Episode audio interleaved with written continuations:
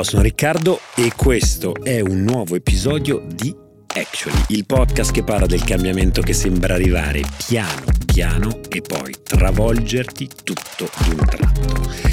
È settembre io sono stato travolto tutto d'un tratto da questo settembre, non voglio fare quei discorsi da ritorno al lavoro, non ci siamo sostanzialmente mai fermati, posso dirti che cazzotti in faccia molto fortificanti, molto fortificanti, che vita questa da amministratore delegato, caro il mio head of ops, nonché eh, bastone di, eh, diciamo, di, di, salute e salvezza, eh, Riccardino Bassetta, come stai Ricky? Tutto alla grande grande, che entusiasmo, ci sono una marea di cose che stanno succedendo tutte insieme, perché come diciamo qui, arriva tutto d'un tratto. Tra l'altro tu oggi, tra le miliardi di cose che hai fatto, sei andato pure a fare il sopralluogo del, dello studio in cui registrerai con Brian Ceschi. Allora, siamo andati a fare il sopralluogo in un posto super figo, poi ve lo sveleremo. Eh, l'intervista con Brian sarà con Brian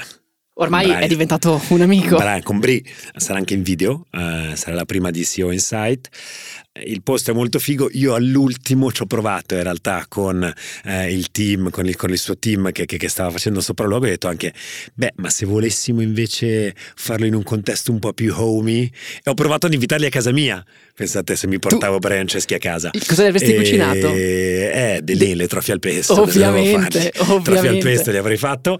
Eh, però no, siamo molto contenti eh, e chiaramente eh, mi agita abbastanza questa, questa cosa. Viene in Italia Italia e farà eh, una chiacchierata uh, con noi su Actually e con il dottor John Elkan Così. a Torino alla Tech Week. No pressure, no pressure, eh, però siamo carichi. Continuo a ribadire perché qui dentro l'esercizio di brainstorming in Will è gigantesco su questa, eh, su questa intervista. Eh, mandateci, ce ne sono già arrivate di bellissime eh, di, di, domande da parte vostra da rivolgere a Brian. continuate a scrivercene canzone selezioneremo eh, la o le più scoppiettanti esatto. e, mm, e siete... gliele, gliele, faremo, gliele, faremo, direttamente, gliele rivolgeremo direttamente. Se siete su Spotify, sotto questo episodio vedete che c'è una sezione che si chiama Cosa ne pensi di questo episodio? Tutorial. Voi potete scriverle lì, perché molti poi invece mi hanno scritto, per esempio su Instagram, in cui non sapevano dove, dove inviarcele, per cui le trovate direttamente qua su, su Spotify. E allora, oggi abbiamo uh, una big story uh, finalmente un po' italica, finalmente un po' italica, uh, parliamo di rinnovabili e eh, burocrazia eh, molto nostro, c'è un tema tecnologico, c'è una sfida di transizione, ne parleremo dopo, però eh, invece allora a questo punto buttiamoci dentro un po' di America oh, e un là. po' di tech che ci piace perché, caro eh, il mio Riccardino Bassetto, ma che te ricordi l'IPO? Ti ricordi le PO? Quelle che spaccavano il mercato un giorno sì, l'altro pure nel 2020-21 e un bel pezzo di 2022 all'inizio del 2022? Oh, sono tornate. Sono tornate e questa volta non c'entrano le SPAC, perché quella... Non c'entrano le SPAC, dici bene. perché quella rivoluzione, quel momento di aumento delle, delle, IPO era stato portato dalle SPAC, che sono questi, queste aziende a segno in B. Anche portato dalle SPAC. Anche, portate dalle SPAC, che sono questi veicoli finanziari che praticamente si fondono con un'azienda che non è quotata eh, per eh, appunto portarla in borsa senza seguire il, il procedimento classico. Um, che invece seguono, seguono, le aziende appunto per quotarsi. Diciamo che è un, po', è un po' diminuita questa tendenza delle SPAC, c'è ancora qualcuno che le fa, di recente è saltato, è saltato fuori qualcosa, il grande maestro delle SPAC nel 2020-2021 è stato proprio lui, Chamat Paliapatia, uno degli host del nostro possiamo dirlo, podcast preferito? No, non posso no. dire preferito, okay. però è un podcast che comunque va ascoltato. Uh, di Olin. qualche critica ultimamente di Olin, uh, uh, che hanno fatto di Olin Summit, non so se l'avete visto, eh, sì. a vedere, hanno fatto questo, questo, grande ritiro negli Stati Uniti con il loro podcast, magari un giorno faremo qualcosa del genere anche con Actually, però che dire, tornando, tornando all'APO e alle SPAC, c'è un'altra SPAC famosa, un po' più italiana invece, che è quella di Elbids, diciamo non esattamente di successo, successo, quella de, de, de, della società guidata da Salvatore Palella, eh, però qui niente SPAC, niente SPAC e né, né tantomeno dei flop perché appunto c'era grande attesa per due IPO tech nuovi sul eh, Nasdaq, quindi il luogo della tecnologia in finanza. E non si sapeva come saremmo andati perché insomma è l'inflazione che avrebbe dovuto tirare giù i mercati finanziari e non c'è più liquidità, non c'è più la liquidità di un tempo e tanti che dicono forse in questa fase è meglio stare private, entrano invece due società eh, già belle grandicelle.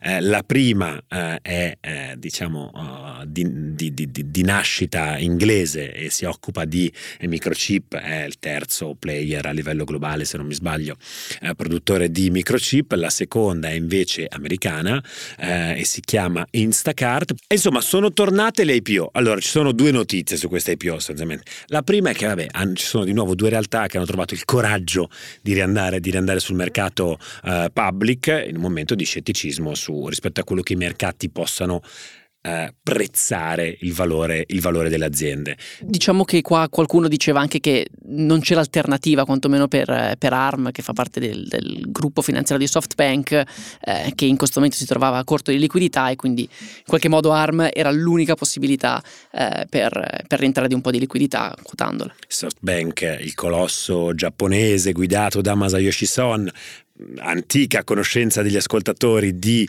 eh, Mele Marce, spoiler, sta arrivando la seconda stagione, eh, chiuso fine, fine, dello spoiler, eh, Masayoshi compra ARM nel pieno hype eh, dei eh, microchip eh, la paga tantissimo, la paga poco più di 40 miliardi se non mi sbaglio e, e insomma oggi eh, fare, fare, i suoi famosi più eh, 200% eh, in tre anni su un, un, deal del genere è chiaramente difficile. Mi verrebbe da dire... Sta puntando molto meno. Non sono più i tempi di WeWork. Non sono più i tempi di WeWork nel bene, nel bene e nel male.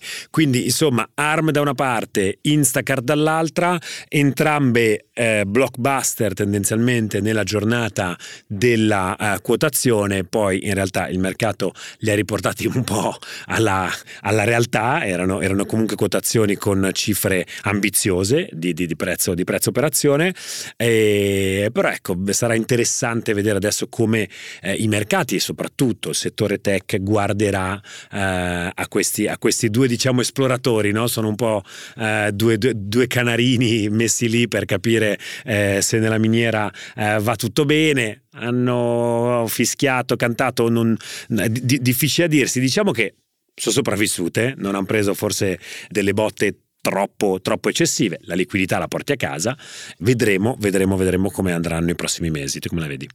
le botte le ho prese io perché io su ARM sono entrato, eccolo ho perso... lì, eccolo lì, ti volevo portare lì a fare il nostro reality check, te che giochi sempre in borsa. Perché io ho perso completamente la wave di, di Nvidia, eh, altro grande player che produce microchip, diciamo Nvidia ha avuto questo momento di grande hype portato dal fatto che Nvidia produce poi microchip che servono ehm, anche per tutti i sistemi di intelligenza artificiale. ARM invece ha un focus completamente diverso su, sugli smartphone. Recentemente, tra l'altro, tipo un paio di giorni prima della quotazione, aveva annunciato questa grande partnership, questo prolungamento della partnership con, con Apple fino al 2040, che Piccola chicca, Apple è stata una delle tre aziende che crearono quella joint venture per creare ARM. ARM nasce da, da, appunto da, da, Apple che ehm, poi l'ha mantenuta come suo partner eh, per, per, tanto tempo e continuerà a mantenerla fino al 2040. Ecco come la vedo, io la vedo, la, la vedo abbastanza bene. C'era un grafico eh, pubblicato su Axios molto interessante che faceva proprio vedere in realtà il ritorno eh, delle, delle IPO in generale. Instacart e ARM sono le due che hanno avuto più visibilità, è un periodo nel quale però ci sono ehm, qualche cosa si sta, si sta muovendo dopo un, una calma piatta per, per, tanti tanti mesi. Io ho perso il 25% su Comunque volevo dirmi che ho perso il 25%. Eh, vedremo, vedremo. Interessante eh, anche tra l'altro questo hanno analizzato, c'è un bel pezzo del Financial Times eh, sulla competizione fra gli operatori eh, di borsa, eh, intendendo in questo caso i competitor competitor del Nasdaq, perché ci sono anche primi che dicono forse il Nasdaq non è più il place to be di un tempo. C'è anche questo, cioè c'è la competizione naturalmente eh, fra le piazze finanziarie su cui, eh, su cui quotare, su cui quotare eh, le società e fare IPO. Come al solito ci interessa sempre studiare i cambiamenti, i grandi cambiamenti del mondo anche con gli occhi eh, della, della, finanza, eh, continueremo a monitorare il tutto, ma nel mentre io direi, caro il mio Lorenz in ascolto, lanciamo il gingolino e ci sentiamo dall'altra parte con Rodolfo Bigolin. Eccoci qua, Big Story di oggi, parliamo di un tema che incrocia tante delle, delle, delle passioni eh, qui di Actually, perché da una parte c'è la sfida tecnologica, dall'altra c'è anche naturalmente quella per la transizione energetica, cioè parla, ci è capitato di parlare di approvvigionamenti, eh, di elettrico eh, e, e, non solo, e poi c'è eh, grande passione mia, poi lascito anche del Dutour Tommasi quando divideva con me eh, questo podcast, che è quello della regolamentazione e degli aspetti anche burocratici che possono essere eh, lacci molto molto eh, limitanti delle tante sfide che dobbiamo affrontare in questa fase. per parlare di queste sfide eh, in un settore molto particolare che è quello dell'energia da fonti rinnovabili, chiamiamolo così, adesso poi mi correggerai tutti eh, gli errori di linguaggio potrò, in cui potrò incorrere, abbiamo invitato eh, Rodolfo Bigolin che è il CEO e founder di Innovo Renewables. Ciao Rodolfo. Ciao, ciao Riccardo, grazie di, di, dell'invito. Allora, innanzitutto, di cosa ti occupi? C'entrano tanto dei pannelli, ma eh, spiegaci in maniera un po' più tecnica il tuo mestiere. Certo, allora guarda, il nuovo Renewables è quello che nel gergo tecnico è chiamato un IPP, quindi un Independent Power Producer. Sostanzialmente quello che noi facciamo, noi eh, partiamo da un terreno eh, nei tre paesi in cui siamo presenti attualmente, quindi Italia, eh, Regno Unito e Spagna, e eh, partiamo dalla parte principale, no? quella del permitting, e quindi cerchiamo di ottenere tutte le autorizzazioni necessarie alla costruzione di un progetto che può essere un progetto fotovoltaico, un progetto eolico o un progetto di questa nuova tecnologia, anzi un sistema tecnologico innovativo che è il battery storage, che che, che, di cui poi possiamo parlarne. E da lì partiamo con tutto il processo di iter autorizzativo con i vari enti fino ad arrivare alla cantierabilità dell'impianto. Da lì in poi cosa facciamo? Costruiamo l'impianto, eh, lo mettiamo in esercizio e produciamo produciamo energia, quindi di base il nostro mestiere è produrre energia verde. Quindi eh, il, il, nostro settore, soprattutto in alcuni paesi, in Italia, ovviamente ci dobbiamo scontrare con quello che è eh, la problematica, come dicevi tu, del permitting ed è una sfida enorme, no? Perché abbiamo degli obiettivi estremamente ambiziosi come, come paese e dobbiamo raggiungerli. Ti faccio una domanda che mi riporta un po' indietro nel tempo, quando ancora facevo l'avvocato wannabe d'affari. Fatto un lavoro oggi e, fai parte di un settore che economicamente sta in piedi da solo, perché questa domanda interessata e o disinteressata, adesso capiremo. Quando ai tempi in cui lavoravo uh, nel mondo appunto della finanza, del project financing e quant'altro, il mondo dell'energia era ancora, noi eravamo sulla, nella curva, diciamo, nella parte calante della curva dei, dei grandi pacchetti di incentivi. Certo, C'erano certo. i, conti, i conti energia e quant'altro.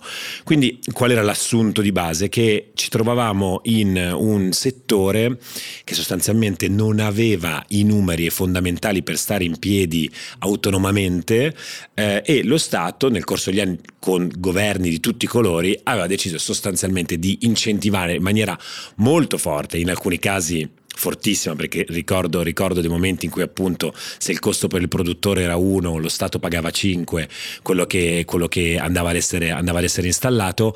E, e poi all'improvviso cioè io ricordo ancora quel momento di panico quando diceva adesso a un certo punto questi finiscono e, e insomma le rinnovabili, le rinnovabili scompariranno. Oggi quegli incentivi non ci sono più no non sono più corretto che cosa ha reso il mercato sostenibile? Ma Questa allora, trasformazione? Eh, c'è stata una trasformazione, come hai detto tu, dal 2008, eh, io ho iniziato proprio nel 2008, quindi con il boom, con i conti energia, come hai detto tu, vari governi, tutti i colori hanno, hanno sostenuto questo, questo supporto. Grasse. Esatto, vacche grassissime, ritorni altissimi però serviva da un certo punto di vista un boost eh, per portare attenzione anche dal punto di vista degli investitori istituzionali in un asset class che all'epoca era nuova, quindi eh, non si poteva pensare di ehm, avere un ritorno in un investimento in un, in un, mercato nuovo, in una tecnologia che era relativamente nuova, eh, che, fosse, che fosse sostenuta solo dal mercato, in più i costi di produzione dei componenti erano estremamente alti. Che cosa è successo nel 2012? Hanno staccato completamente. Beh, purtroppo l'hanno fatto un po' l'italiano, no? Overnight hanno staccato, ha staccato la spina e quindi il mercato in Italia è collassato completamente. Eh, fortunatamente, che cosa è successo e cosa ci ha portato adesso in un mercato che è completamente sostenibile e si sostiene sulle dinamiche di mercato elettrico senza bisogno di interventi da parte dello Stato? Altri paesi hanno continuato a loro modo a, a sostenere le rinnovabili questo, e, e, quindi le rinnovabili anno su anno eh, a livello globale hanno continuato a crescere in termini di capacità installata. Questo cosa ha comportato una, un'ottimizzazione dei processi industriali, dal punto di vista della produzione dei componenti, un aumento della taglia media dell'impianto e quindi tutto questo ha fatto sì che a livello globale il costo del pannello dell'impianto che nel 2008 costava 5 milioni per ogni megawatt è arrivato l'anno scorso, anzi due anni fa, poi è stato lo shock eh, che ha, fatto, ha creato un po' di problemi lo scorso anno, ma siamo arrivati a un costo che è circa 10 volte meno. Quindi eh, che, che, è, stato, eh, un, un, è stata una rivoluzione industriale e io credo che quella, la transizione energetica sia una rivoluzione industriale. Quindi questo è stato il passaggio. E quindi in questo momento c'è un mercato enorme che, si, che, che chiede ai governi null'altro che riuscire a a poter investire in tempi congrui in questa, in questa asset class, che ormai è diventata una asset class estremamente safe, conosciuta certo. e anzi cercata per tutti i temi ESG che conosciamo. Incredibile questo dato no? del, del, crollo del costo uh, per, per, megawatt, eh, detto che da, da una parte mi, mi, mi porta sempre a, ad essere ottimista verso il futuro, no? nel senso che tutte le grandi sfide che abbiamo di fronte a noi non ci rendiamo conto di quanto poi la curva di apprendimento tecnologico e quindi di abbattimento abbattimento dei costi sia sempre esponenziale, no? quindi sì. eh, siamo oggi non, non, siamo in grado di immaginare la velocità e la qualità con cui noi saremo in grado di produrre cose e tecnologie eh, fra, fra, dieci anni, perché appunto eh, la, la, l'accelerazione è, è, devastante. Per altro verso, io che sono, diciamo, da questo punto di vista in realtà abbastanza liberale a tratti, in alcuni casi posso pure sfociare del liberismo sui temi degli aiuti di Stato, eh, quindi sono sempre molto attento quando, o meglio, guardo soprattutto in Italia con un po' di, un po di paura ogni volta che lo Stato entra in maniera eh, diciamo aggressiva sul mercato, ecco che in questo caso potremmo anche dire che quei eh, pacchetti di incentivazione della prima metà dei 2000 eh, che sono stati diffusi un po' in tutta, in tutta, Europa hanno in qualche modo anche contribuito a far sì che la industria intanto si stabilisse, eh, arrivasse ad un punto diciamo di più o meno sostenibilità e poi a un certo punto si chiude all'improvviso, a quel punto qualcuno è crollato, probabilmente si è fatto male, però poi tant'è c'era, si è seminato qualcosa no? e, e, si è garantito un po' di sostenibilità al mercato. Ora eh, andiamo, andiamo, lì dove invece ancora le, le, cose, dove c'è ancora del dolore, del, del, del pain nell'industria soprattutto, soprattutto in quella italiana, mi sento di dire così, alla cieca, anche da uomo della strada, è il tema um, della burocrazia eh, e di quanto questa sia in grado oggi di frenare appunto una rivoluzione che è eh, invocata da tutti e da tutte le parti, perché, perché ormai insomma non c'è, non c'è, parte politica che in qualche modo non dica che la transizione, eh, soprattutto quella energetica, persino il discorso ecologico, ma proprio quella energetica, tanto più alla luce di quello che è successo negli ultimi anni con il conflitto eh, in Ucraina sia diventato insomma bipartisan un, un'esigenza e quindi bisogna fare, bisogna in fretta essere autonomi e quant'altro. Eh, c'è chi si spinge a dire la soluzione è tutta sulle rinnovabili, c'è chi si dice forse un mix energetico eh, è, più, è più bilanciato, però il vero problema è che tant'è poi quando ci ritroviamo a fare le cose rimaniamo bloccati nei lacci lacciuoli della, della, della burocrazia. Come sono cambiate le cose in questi, in questi ultimi 3-4 anni? Perché appunto sono cresciuti i claim politici, è cambiato qualcosa anche a livello amministrativo, è migliorata la situazione? Cosa, cosa ci puoi raccontare? Ma allora, innanzitutto c'è stato un primo shock a livello, a livello eh, di conversazione con l'amministrazione pubblica nel 2017. Noi eh, con un'altra azienda, che una, un'altra startup che avevo fatto, siamo stati tra i primi a tornare eh, dopo, dopo, quel blocco famoso del 2012, a tornare a fare sviluppo di eh, fotovoltaico anche in Italia. Um, è stato uno shock perché mentre la taglia media dell'impianto nel 2010-11 era il classico 1 megawatt, quindi diciamo un ettaro o due ettari di terreno, eh, la taglia media è aumentata di almeno 10, 20, 30 volte. Quindi le conversazioni con l'amministrazione pubblica è stata come? Ma adesso fai degli impianti che sono enormi. Quindi all'inizio c'è stata un'enorme resistenza e, e, e un'enorme presenza di famosi comitati NIMBY, Not in my backyard, non li vogliamo, non, sono impianti grandi, brutti, cattivi, non li vogliamo. Quindi all'inizio è stato proprio uno scontro eh, eh, culturale sul, sulla differenza di, di, di, di, dimensione. Poi una volta superato quello, ovviamente con un enorme lavoro ehm, e con tutto quello che è successo a livello macro e quindi l'agenda, eh, come detto tu, bipartisan di, tutti, tutti, di tutte le, le, le, sigle politiche, anche nelle ultime elezioni, eh, mi ricordo un vostro studio dove tutti pro renewables. Il problema è che poi la transizione non la fa eh, la, la, la, Meloni, non la fa Calenda, non la fa la Schlein, la fanno le persone che sono all'interno dell'amministrazione pubblica.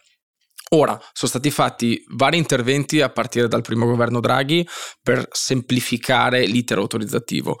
Il tema è che abbiamo un impianto legislativo italiano che è molto complesso, quindi se tiri un laccio da una parte ne muovi altre tre dall'altra e quindi mettere le mani su, su, su questi iter è stato comunque complicato, quindi le, le, le semplificazioni che hanno cercato di fare spesso hanno complicato. Okay. Si è provato a centralizzare un po'. Si è provato a centralizzare portarla... senza avere il team eh, okay. pronto. Noi cioè abbiamo... si è portata a livello ministeriale e non più regionale. Come esatto, stata la differenza? Okay. La differenza è stata che il, il, il Ministero della, della, della, Transizione, che si chiama Ministero dell'Ambiente eh, e della Sicurezza Energetica, ha, de- ha, detto tutti i progetti grandi sopra una certa soglia eh, decido io, faccio io la valutazione di impatto ambientale. Ma non è esattamente così.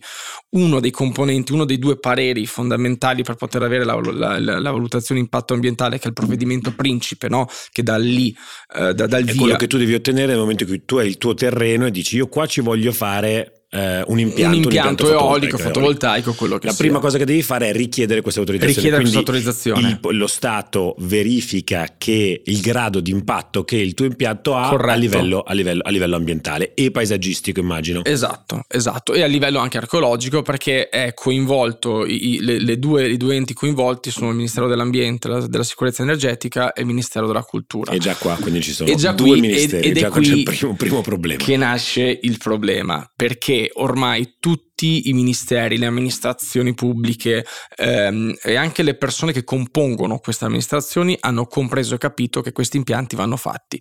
Tanto più che noi eh, da, da, da, operatori non siamo dei pazzi e andiamo a fare un impianto, proporre un impianto sopra un parco archeologico o a fianco a un parco archeologico. Cioè noi facciamo, dovendo investire del capitale per anni e poi dover costruire un impianto che dura mediamente 30, 40, 50 anni, facciamo una serie di analisi che nel momento in cui io propongo l'impianto, bene o male sono certo che l'area sia pulita e che quindi l'impianto possa andare avanti.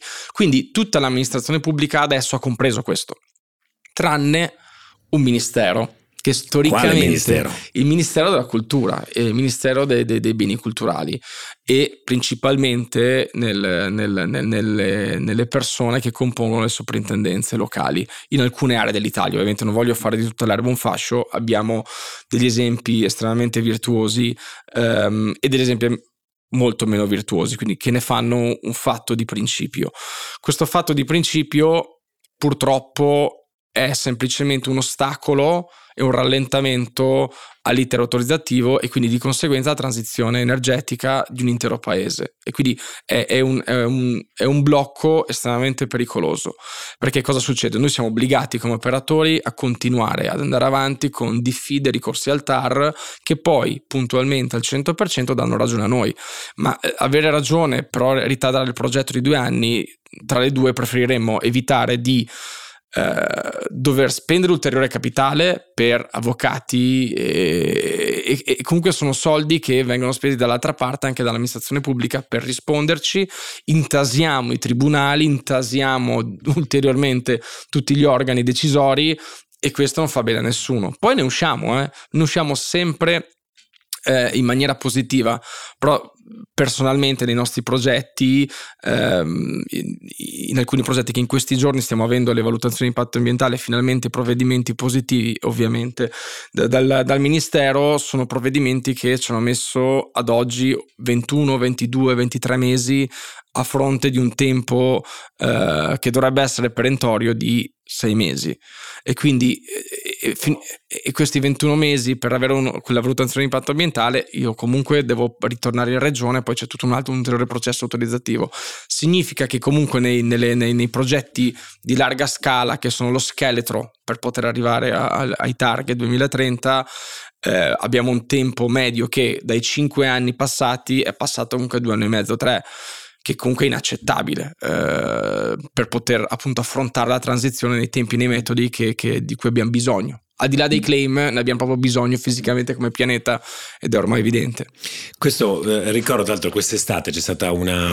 a questo proposito, perché c'è un tema enorme di bilanciamento. No? Il fatto che ci siano due, eh, due, due ministeri coinvolti, al netto del fatto appunto che, che ci faccia sempre un po' ridere dal punto di vista burocratico perché troppe teste poi portano a nessuna decisione, però ci fa capire di come in realtà ci siano eh, degli interessi, diciamo legittimamente contrapposti, perché c'è eh, un interesse eh, pubblico eh, più che legittimo, anche c'è una componente forse se la metto dal punto di vista giuridico di, di vero e proprio diritto eh, che è legato al tema del paesaggio e per altro verso c'è quello appunto della, de, della tutela eh, dell'ambiente. La cosa molto interessante che è emersa poi quest'estate è stato il caso, non so se l'avete seguito, quello di Gruppo Tech, eh, che era una, un, un'azienda che stava realizzando appunto in quel caso, non mi ricordo se um, eh, si tratta di fotovoltaico eolico eh, nella Vellinese, quindi siamo, siamo in Campania e, e, naturalmente anche loro, la, la soprintendenza in Puglia si va al TAR. Il TAR risponde per la prima volta um, dicendo una cosa molto interessante, poi senza entrare nel merito della sentenza.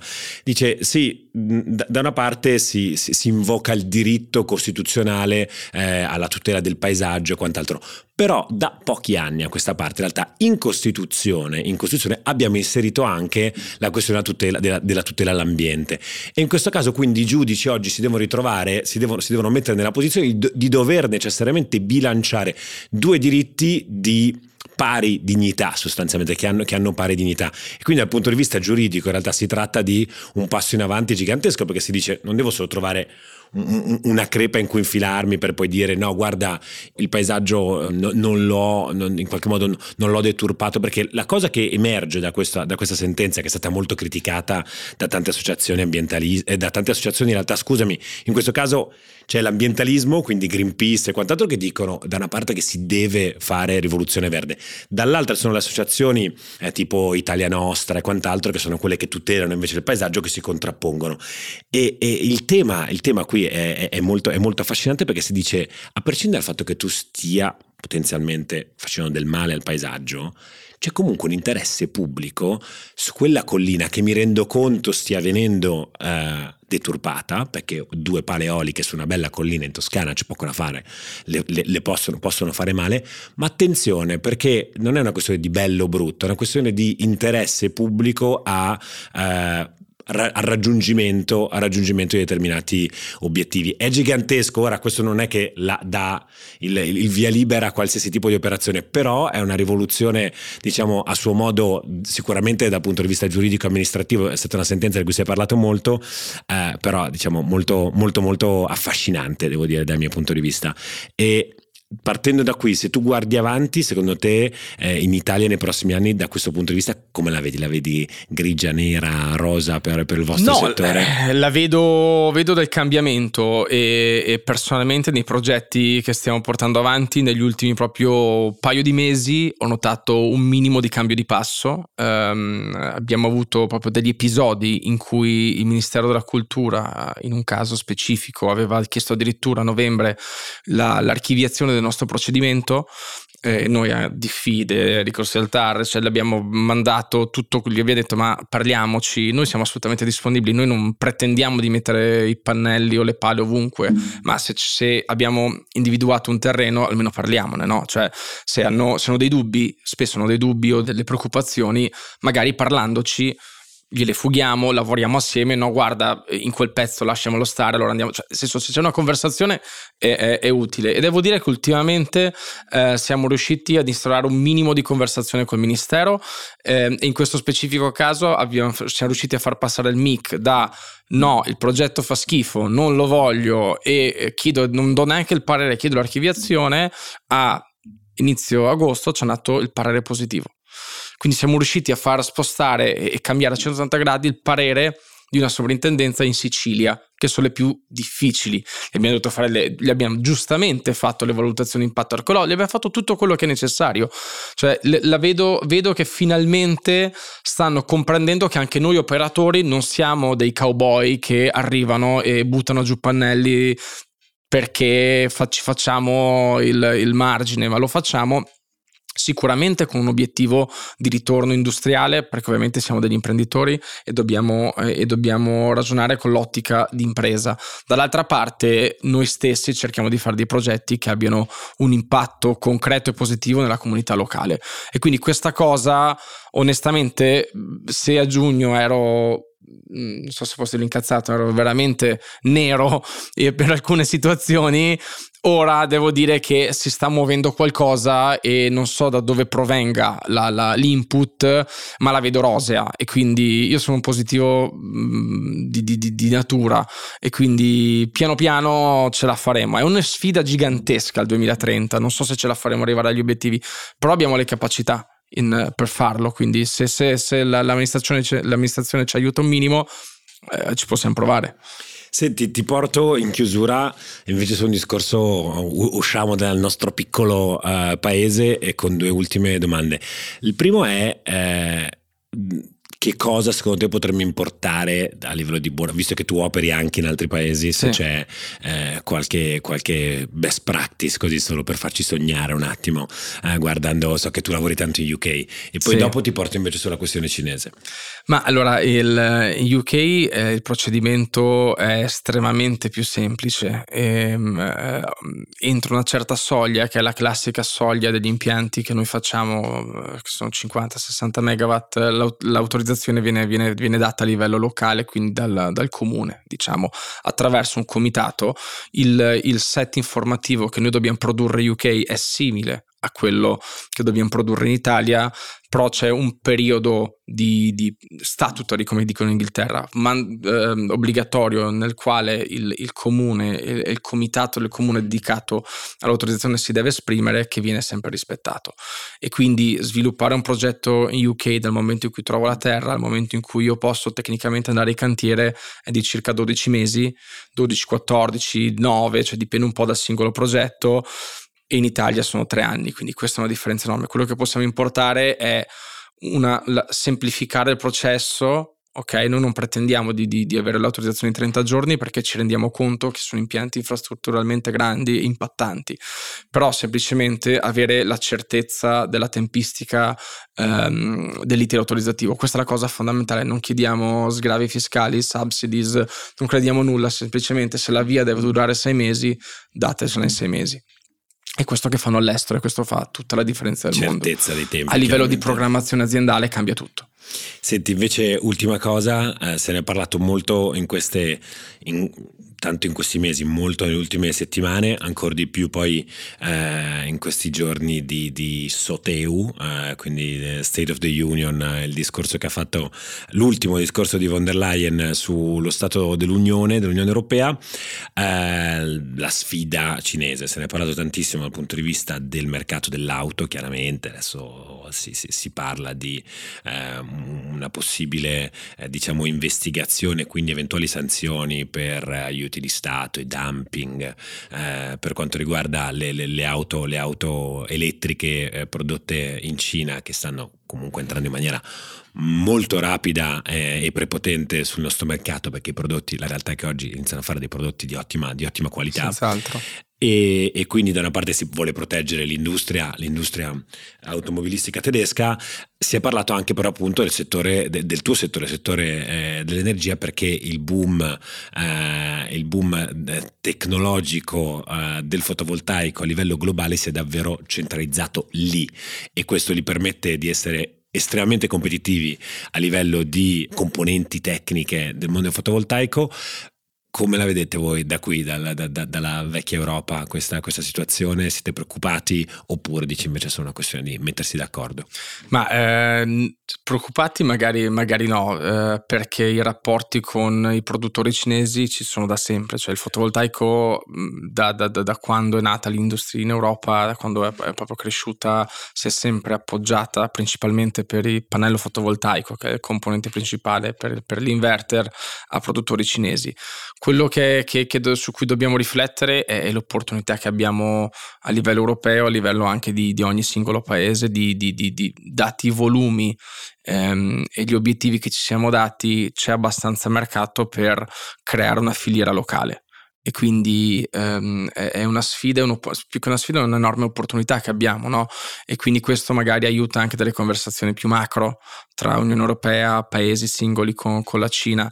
Quindi non abbiamo in questo momento grossi problemi di conversazione, non siamo preoccupati, siamo preoccupati perché non lo facciamo in Italia. C'è, c'è un'opportunità enorme, serve un po' di coraggio. Coraggio che ad esempio c'è un caso specifico eh, molto virtuoso di Enel eh, a Catania con la fabbrica di Trisan, eh, si può replicare e non c'è solo il pannello, c'è tutta una filiera di eh, componentistica per il settore in Europa e i volumi lo sostengono. Ci vuole ci vogliono imprenditori di coraggio e in questo caso magari anche l'Unione Europea che ci aiuti un pochino e faccia partire un'industria che, potre, che per i prossimi decine d'anni possa creare talento, lavoro e professionalità all'interno dell'Unione Europea. Facciamo, facciamo, il tifo, Rodolfo, in bocca al lupo perché le sfide che hai di fronte sono gigantesche e um, facciamo il tifo anche per tutti quei servitori dello Stato che lavorano negli apparati ministeriali che mi rendo conto facciano un lavoro molto complicato certo. e che però forse appunto se riusciamo un po' a contaminare anche pensando di essere tutti nella stessa barca forse ci, ci facciamo tutti un regalo. Assolutamente, viva il lupo e grazie mille per l'invito. Grazie, ciao a tutti, ci sentiamo alla prossima puntata di Actually.